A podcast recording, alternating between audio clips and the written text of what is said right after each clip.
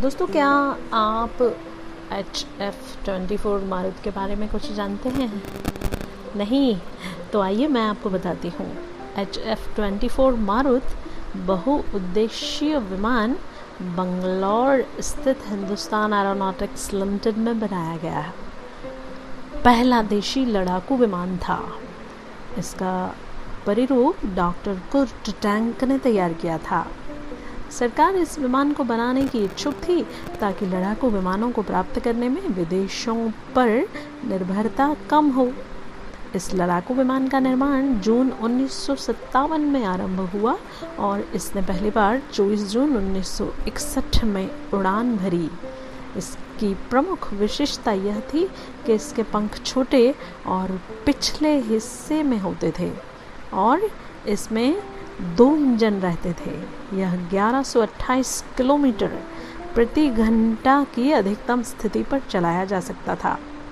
इसकी उड़ान मार 800 किलोमीटर की थी और वह इस बात का संकेत भी करता था कि पुनः ईंधन भरे बिना वह कितनी दूर तक उड़ सकता था।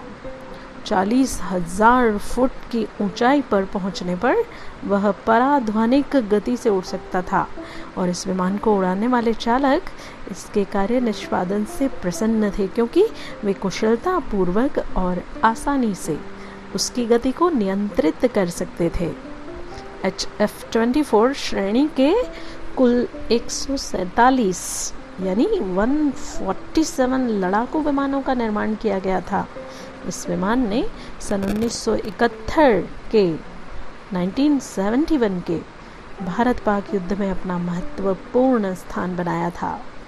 इस लड़ाकू विमान ने 1985 तक भारतीय वायुसेना की सेवा की थी और इसके बाद उसका स्थान मिग 23 विमान ने ले लिया। तो ऐसी ही कुछ जानकारी के लिए मिलते हैं अगले एपिसोड में।